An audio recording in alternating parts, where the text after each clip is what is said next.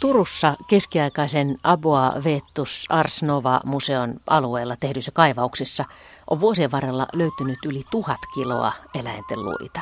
Ja näistä luista on nyt koostettu näyttely Luutarha. Esillä on yli 30 eri eläinlajien luita, yksittäisiä luunpätkiä tai sitten kokonaisempia luurankoja, hylkeitä, sammakoita, riistaeläimiä, kotieläimiä, isoja pieniä.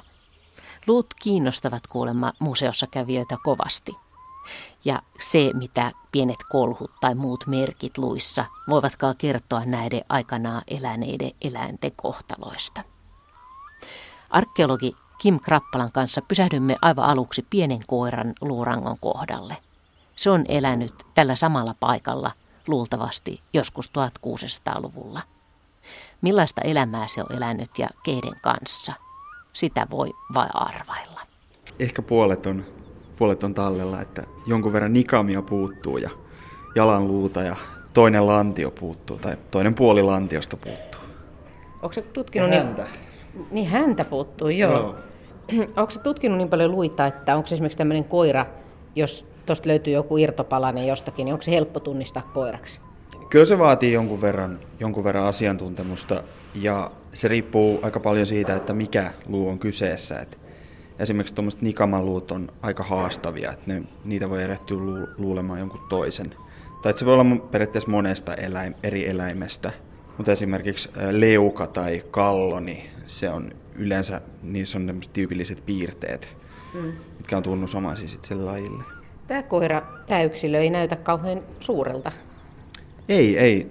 Tämän säkäkorkeus on arvioitu olevan noin 25 senttiä. Kyseessä on aika pieni koira äkkiseltään jotenkin mä oon ajatellut, että varhaiset koirat olisi hyvin paljon suden kaltaisia, mutta tämähän on ihan selvästi tämmöinen niin kuin pikkukoira, joka on ehkä ollut sitten lemmikkinen. Se on, se on ihan mahdollista. Koiria on ollut ihmisillä jo kivikaudelta asti, niin kyllähän sitä väkisinkin ajattelee, että ne on myös jotain muuta kuin, kuin vahtikoira tai metsästyskoira.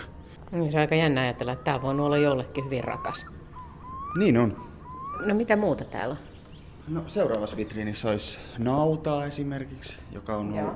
Eh, arkeologisesti suurin, suurin tämmöinen kaupunkiarkeologinen luulöytöryhmä. Niitä niistä on saanut paljon kaikkea. Esimerkiksi täällä ylä, ylähyllyllä näkyy karvaa, jota on, jota on käytetty esimerkiksi eristemateriaalina. Tätä, tätä kyseistä karvaa löytyy arkeologisilta kaivauksilta lattia, lattiahirsien välistä. Ja sitten tässä on alaleuan puolikas sääriluu, jalkapöydän luu, naudan sarvi, tällaisia palasia. Naudasta, naudasta on tietysti saatu maidon ja lihan lisäksi nahkaa. Leuosta on tehty kampoja, sarvista on tehty juomasarvia ja niin kuin moni, monia esineitä on tehty, tehty tosiaan luista. No entä sitten? Niin, tässä on siipikarjaa eli kanaa. Kanaa löytyy erittäin vähän kaivauksilla. Sitten se on yksi mielenkiintoinen kysymys, minkä takia näin on. Eikö, eikö kano, kanat ole olleet tuottavia olentoja vai hajoavatko nämä pienet hauraat kananluut sitten arkeologisissa kerroksissa? Eikö linnunluut ole onttoja? Eli siinä mielessä ne voisi olla herkemmin hajoavaa, mutta sitten toisaalta täällä on munankuoria myöskin tämmöistä pientä, ihan pikkusen paperilappusen näköistä, tuommoista vähän ruset, rusehtavaa möhnää tuossa reunassa ja siinä lukee, että ne on munankuoria jostain vuosisatojen takaa. Nämä kyseiset munankuoret on täältä Abovetuksen suuresta kivitalosta löytynyt ja Suurta kivitaloa kaivannut arkeologi Ilari Aalto on tullut siihen lopputulokseen tai johtopäätökseen, että kyseessä olisi saattanut olla jonkinnäköinen ravintola tai, tai paikka, jossa ollaan syöty. Onko luu helppo aina erottaa luuksi, no, jos se on hyvin vaikka värjääntynyt tai muuttunut jotenkin siellä aikojen saatossa siellä maaperässä? No sitä on tullut testailtua tässä Abavetuksen kesäkoulussa, kun meillä on lapsia aika paljon ja kyllä sen oppii tunnistamaan. Esimerkiksi tämä luuhohka on aika sellainen asia, että jos, jos luu on hajonnut, niin siitä hohkasta kyllä aika helposti tunnistaa, että mikä on luuta. Vaikka luu todellakin voi muuttua todella monen väriseksi, valkoiseksi, mustaksi, jopa liilaksi ja pinkiksi. Kaiken näköisiä näkee. Ja sitten jatketaan eteenpäin. Nämä on toistaiseksi ollut tätä kotieläinpuolta, mutta sitten täältä on löytynyt muitakin luita. Kyllä jonkun verran löytyy, löytyy riistaa ja tällaista villieläintä kaivauksilla, että se päätyy, päätyy tuolta luonnosta tänne kaupunkiin. Esimerkiksi tässä vitriinissä on majavaa jänistä ja oravaa. Ja sitten on kettu ja karhu. Karhun kynsikin on löytynyt täältä. Karhun kynsihän on hieno, hieno ja harvinainen löytö ja herättää semmoisia vahvoja mielikuvia sinne, sinne karhurituaaleihin ja muihin. Ei ole tarkkaa tietoa siitä, että miten, miten kynsi on tänne päätynyt. Onko se ollut jonkinnäköinen onnen amuletti vai, vai ihan sattumalta. Mutta harvinainen kaupunkiarkeologisessa yhteydessä karhunluut. Sitten siirrytään kaloihin ja oi, täällä on, tää on vaatinut kärsivällisyyttä, kun joku on näitä, näitä ruotoja kaivannut esiin. Täällä on hyvin pieniä kalan ruotoja, tuommoinen pieni kasa. Tässä tullaan tuonne arkeologiseen metodologiaan, eli tiheää seulaa vaaditaan, kun lähtee, lähtee näitä etsimään. Että kalaa on syöty paljon historiallisen ajan aikana jo, jo ihan kivikaudelta asti tietysti, mutta tämmöisen historiallisen ajan kohteissa niin kyllä kalaa löytyy, jos sitä vaivaudutaan etsimään. Ja sitten jatketaan lintuihin. Joutsen, sorsa, teeri ja metso. Riista, riistalintuja löytyy jonkun verran. Ei ihan, ihan hirveästi ilmeisesti. Samasta syystä kun kanaa ei löydy, niin, niin varmasti ovat menneet tuusan nuuskaksi niin sanotusti nämä, nämä luut useasti. Kyllä riistaa on pyydetty ihan varmasti. Joissain yhteyksissä sitä on tulkittu myös sellaisena indikaattorina eliitin asuinpaikasta, että kun löytyy riistaa, niin on ollut vauraampaa väkeä. Täällä on myös muutamia hyönteisesimerkkejä, joista ei, joita ei ehkä lähdetä ihan lajilleen tunnistamaan, paitsi että täällähän on tuttuja kavereita Lantakuoriainen, Kirppu Kemppi, Lois Pistiäinen, näissä lukee nämä nimet, ja Mäyrä Kiitäjäinen. Nämä ovat sellaista tavaraa, jota löytyy maanäytteistä, eli ei, ei oikeastaan kentällä, että kentältä otetaan pussillinen maata, maata arkeologisessa kaivauksessa talteen ja sitten se viedään laboratorioon biologin tutkittavaksi, niin ne päätyy sitten ehkä joskus näytillekin. Sitten täällä on seuraavaksi myöskin rotta. Rotan pienet luut ovat melko yleinen näky arkeologisilla kaivauksilla. Näitä tuholaisia on tietysti, tunnetaan historian kirjoistakin, että syöneet viljet ja levittäneet tauteja, niin heille on sitten kehitetty tämä vastapari kissa, ja ni, niitäkin myös sitten löytyy, löytyy aina silloin tällöin. Miten paljon tämmönen, tämä kissa tai tämä kissan luuranko poikkeaa nykyisistä, tiedetäänkö sitä? No se on, se on aika vaikea kysymys luiden perusteella sanoa, mutta se, se me voidaan näistä kissoista sanoa, että ne on ollut melko nuoria. Suurin osa arkeologisesti löytyneistä kissoista on pentuja lähes. Minkähän takia? Se on mielenkiintoinen kysymys. Ehkä niistä ei ole pidetty huolta. Niin, se menee vähän arvailuksi, että, että mikä on ollut se kissojen rooli. No oletettavasti siis kissat on ollut tuholaistorjuntayksikkö rottia, rottia varten. Onhan he voineet olla myös lemmikkejä, ei se sitäkään niin kuin voida pois sulkea tietenkään. Sitten tässä on vielä arvokas työtoveri hevonen. Hevonen on myös yllättävän harvinainen arkeologinen löytö ottaa huomioon, miten keskeinen rooli niillä on ollut taloudessa ja matkustamisessa varsinkin. Hevosta ei todellakaan ole syöty. Katolinen uskonto kielsi hevosen syönnin. Tämä kyseinen leuka on löytynyt keskiaikaisen lattian alta, mikä viittaa tämmöiseen rituaalikätkemiseen. Tämmöinen uskomus on ollut melko yleinen eurooppalaislaajuinen uskomus, että hevosen leuka suojaa pahoilta hengiltä. Sä kerroit, että näitä luita löytyy siis aika paljon, kun lähdetään kaivamaan maata. Et siitä, sen takia siitä tulee myös vähän semmoinen, että niin jokaisesta ei jaksa innostua niin valtavasti. Onko tämä näin? No siis yle, yleinen suhtautuminen ehkä, ehkä arkeologian sisällä on se, ettei, ettei luut ole kiinnostava löytöryhmä, koska sitä on paljon. Se on monestikin, se mitä on paljon, niin sitä ei osaa arvostaa. Miten paljon silloin kaivauksilla, mulla tuli nyt äsken mieleen, vaikka mä muistan, että eräs paleontologi sanoi, että paleontologian historiassa on myöskin tämmöisiä aikamoisia kömmähdyksiä joskus, että on saatettu esimerkiksi liittää jonkun eri eläimen yläleuka ja alaleuka toisiinsa vahingossa ja tämän tyyppistä, niin tota, miten paljon sattuu tämmöisiä virheitä, joita sitten korjaillaan jälkikäteen? Aivan koko ajan. Se on ihan selvä. Siis me, me ollaan tutki, tutkimusala, joka tutkii menneisyyttä hyvin fragmentaarisen todistusaineiston pohjalta ja halutaan tehdä kokonaisvaltaisia tulkintoja aikakausista, joita me ei pystytä nähdä ja jo, jo, jo, joista ei ole minkäännäköisiä tekstilähteitä osasta niin kuin esihistoriallista esimerkiksi. Se on ihan selvä, että tulkinnat muuttuu ja elää. Ja mun mielestä se on vaan ihan, niin kuin, ihan rikkaus, että ollaan onnistuttu myöntämään se, että professorinkaan ei tarvitse omata aikakonetta.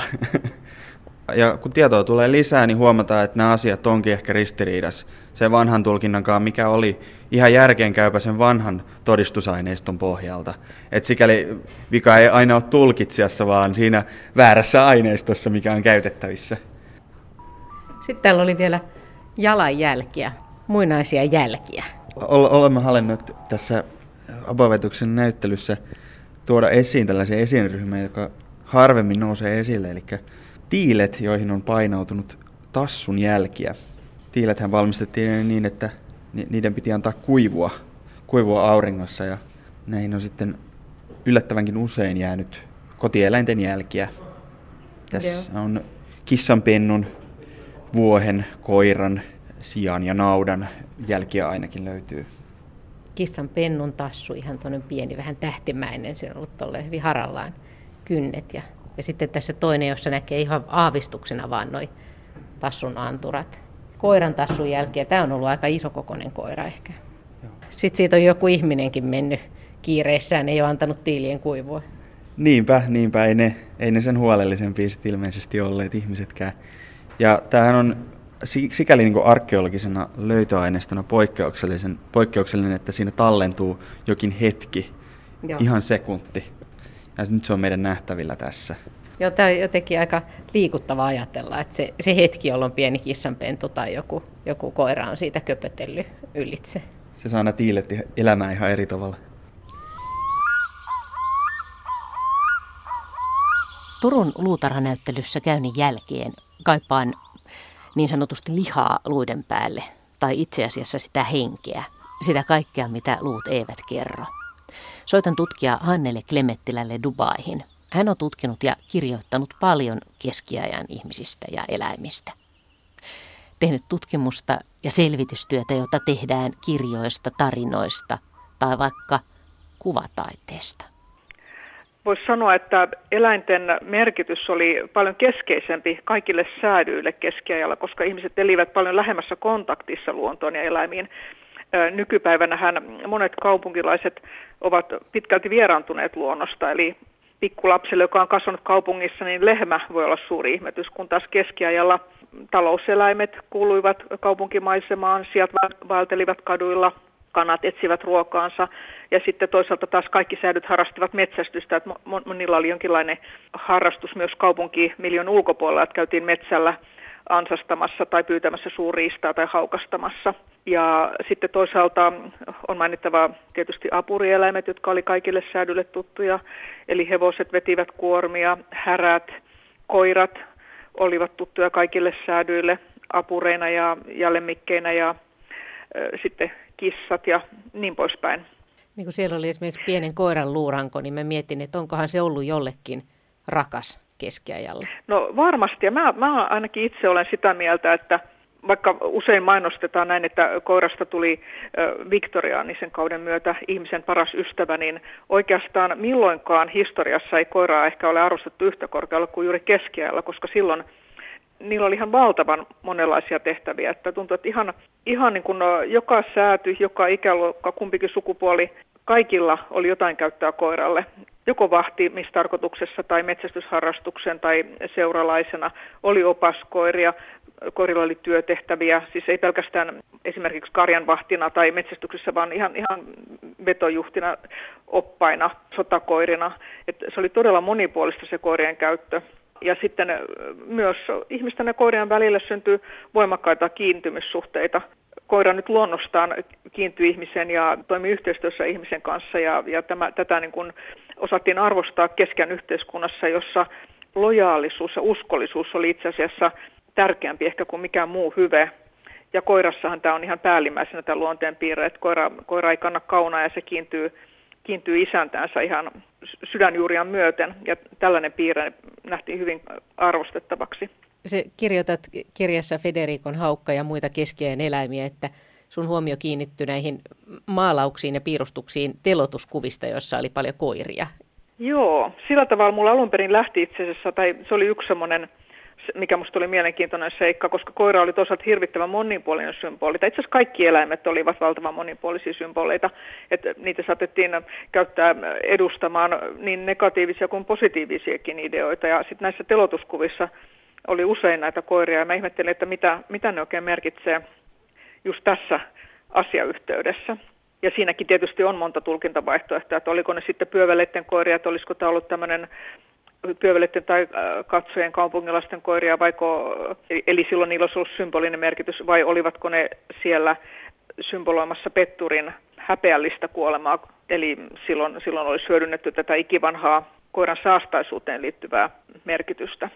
Mutta todella kaikissa keskeän kuvissa on aina niin, niin monta eri vaihtoehtoa, että silloin sekä kuvien tekijät että katsojat saattoivat tulkita ne moninkin, monellakin eri tavalla. Viime aikoina on esimerkiksi tullut tutkimuksia koirista, että miten koira itse asiassa ymmärtää ihmisten puhetta ja, tai monia sanoja sieltä ja äänenpainoja ja muuta. Ja oli joku tutkimus, missä puhuttiin just, että koira kiintyy omistajansa niin kuin lapsi kiintyy vanhempiin. Ja tämmöisiä asioita, mitä ei ehkä, ehkä aikaisemmin ole tiedetty, mutta luuletko, että ihmiset on ollut samalla lailla kiintyneitä ja kokenut samalla lailla eläimet kanssakulkijoina tässä no, elämässä siis kuin mä, aikaisemmin? Minä, minä, minä ajattelen näin, ja, ja nythän niin kuin viittaa tutkimukset, nyt on tieteellistä näyttöä Joo. siitä, tai tällaista, mikä nykypäivän tiede hyväksyy, mutta siis keskiajalla eräs kuuluisimpia koirankasvattajia, Gaston Febus, jonka parissa olen viettänyt hänen, häntä tutkien, hänen kirjoituksiaan – ja, ja elämänsä tutkija niin jo yli vuosikymmenen, niin hän oli erittäin voimakkaasti sitä mieltä, että, että koirat on erittäin älykkäitä ja tuntevia ja jopa, että koiran kanssa on mahdollista kommunikoida. Hän, hän itse koki, että hän kommunikoi omien koiriensa kanssa jopa selkeämmin ja paremmin kuin useampien palvelijoidensa kanssa, että, koirat todella niin kuin ymmärsi tarkalleen, mitä hän milloinkin halusi sanoa ja ja että niillä oli, oli erittäin kehittynyt äly ja tunnemaailma. Eli keskiajalla no, löytyi, löytyi ihmisiä kahta sorttia tai useampaakin, siis toisia, jotka ajatteli, että eläimet, eläimet ovat tyhmiä, niillä ei ole ihmisen kaltaista älyä eikä, eikä tunnemaailmaa. Sitten näitä, jotka ajattelivat, että eläin on koira, siis nimenomaan Febus ajatteli, että koira on kehittyneempi älyltään ja tunteeltaan kuin monet ihmiset – Eli tällaisia ajatuksia oli kyllä jo kauan kauan sitten ja varmasti ennen keskiaikaakin, mutta Febusin teksteissä nämä tulee ihan selvästi esiin, oikein korostuu. Eli hän on yksi hyvä esimerkki siitä, että tällaista ajattelua on ollut todella kauan. Niin tiede tulee tavallaan, jos pitää tieteellisesti todistaa, vasta, eihän siitä ole pitkä aika, kun vasta ollaan todistettu, että harakalla ja mustekalalla on tietoisuus tai jotain tämmöistä, että se, että mitä ihmiset on tunteneet ja kokeneet, niin on varmasti koettu se jo paljon aikaisemmin se, mikä vasta nyt pystytään niin, todistamaan. Aivan.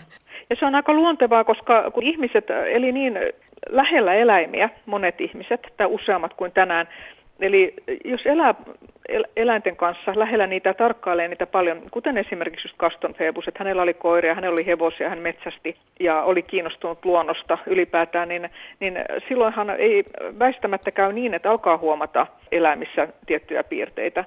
Ja toisaalta sitten taas nämä eläinvastaiset henkilöt olivat usein kirkonmiehiä, jotka kenties elivät enemmän erillään eläimistä. Että he, heidän tämmöinen ajattelunsa oli teoreettisempaa ja perustunkin vanhoihin teksteihin, kun taas sitten oli näitä keskialla hieman modernimmin ajattelevia tiedemiehiä, kuten Phoebus, jolla oli ihan ensikäden kokemus. Että hän oli siitä erikoinen ruhtinasta, hän oli ihan valtava laaja tieteellinen tieto, tai siis kirjasto, oma kirjasto, ja hän myös itse kirjoitti tieteellisiä tekstejä ja sitten myös käytännön kokemus, että hän itse vietti aikaa eläinten parissa. Niin Tuot esiin tässä kirjassa esimerkiksi yksittäisenä henkilönä Leonardo da Vincin, joka, joka koki eläimet läheisinä.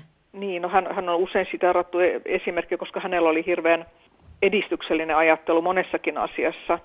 Hän on, häntä usein nostetaan esiin kasvissyöjänä ja sitten itse tässä kirjassa tuon tietysti esiin hänen asenteensa muun muassa turkiseläimiin, että hän näki turkikset ongelmaksi, mutta itse asiassa siinä vaiheessa, kun hän tekstejään kirjoitti, niin turkispuumi oli jo hiipumassa Euroopassa, että se oli, se oli alkanut hiipua 1300-luvun lopulta tai 1400-luvun alusta moniaalla.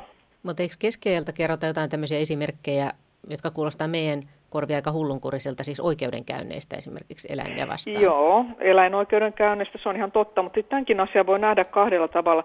Tai siis ensinnäkin keskiajalla näitä, todella oli näitä eläinoikeudenkäyntejä, mutta keskellä myös ihmisiä, jotka piti niitä humpuukina. Oli, oli ihmisiä, jotka piti niitä tärkeinä ja sitten taas toisia, jotka ajatteli näin, että ei ole mitään järkeä viedä eläintä oikeuden eteen, koska eläin ei ole järkevää eikä se tiedä, mitä se tekee. Jos, se, jos esimerkiksi sika syö lapsen, niin se ei tehnyt sitä järkiperustein, vaan viettiensä ohjaamana. Ja sitten taas toisia henkilöitä, jotka ajatteli, että on tapahtunut rikos ja rikos horjuttaa yhteisön ja maailman tasapainoa, se on korjattava, se on, se on, se on niin tasapainotettava ja rangaistus on annettava, jotta, jotta tämä vahingon kärsineet olisi myös tyytyväisiä. Eli, eli näitä oli silloin, näitä kahdenlaisia mielipiteitä, mutta sitten toisaalta taas myöhempinä aikoina tätäkin on jotenkin niin kuin väärin tulkittu ja ylikorostettu, että kuinka, kuinka paljon niitä oli silloin. Mutta että näiden oikeudenkäyntien määrä ei tietysti pitäisi liioitella. Helposti käy keskeän kohdella niin, että löytyy joku yksi mehevä tarina ja sitten se yleistetään koskemaan koko yhteisöä. Onko sulle Hannele Klemettilä ollut tullut yllätyksenä se, kun olet ruvennut perehtymään näihin keskiään eläimiin, siis tämä kiintymys ja välittäminen, mitä ihmiset on silloin, ainakin osa silloin kokenut? Ei, ei se mua kyllä yllätä, että mun mielestä mä jotenkin ajattelen näin, että ihminen on no, tietysti muuttunut aikojen saatossa, mutta että meillä on kuitenkin aika paljon yhteistä meidän kaukaisten esi kanssa. Mutta se, mikä on ollut positiivinen yllätys, tai yllätys tai positiivinen yllätys, niin on, on tietysti se, että on olemassa tämmöistä lähdeaineistoa, kuten nyt tämän Kaston Febusin ja, ja muiden tieteilijöiden tekstit, missä ihan selvästi kuvataan näitä myönteisiä käsityksiä eläimi, koirista ja muista eläimistä. Että se, että, että mä olin, olen ollut ilahtunut siitä, että on, tätä aineistoa on, ja sitten on toisaalta on ihmetellyt, että miten joskus silloin kun tämä alkoi tämä buumi 80-luvulta alkaen, että alettiin kiinnostua menneisyyden ihmisten luonto- ja eläinsuhteesta, että miksi, miksi se oli niin semmoista kuin negatiivista se arvio keskeän osalta, mutta sitten mä oon toisaalta ymmärtänyt myös, että monet näistä oli itse asiassa uuden ajan aluntutkijoita ja haluttiin tehdä jonkinnäköinen ero keskiaikaan, pimeän keskiaikaan, eli ajateltiin näin, että asenteet alkoi muuttua uuden ajan alussa.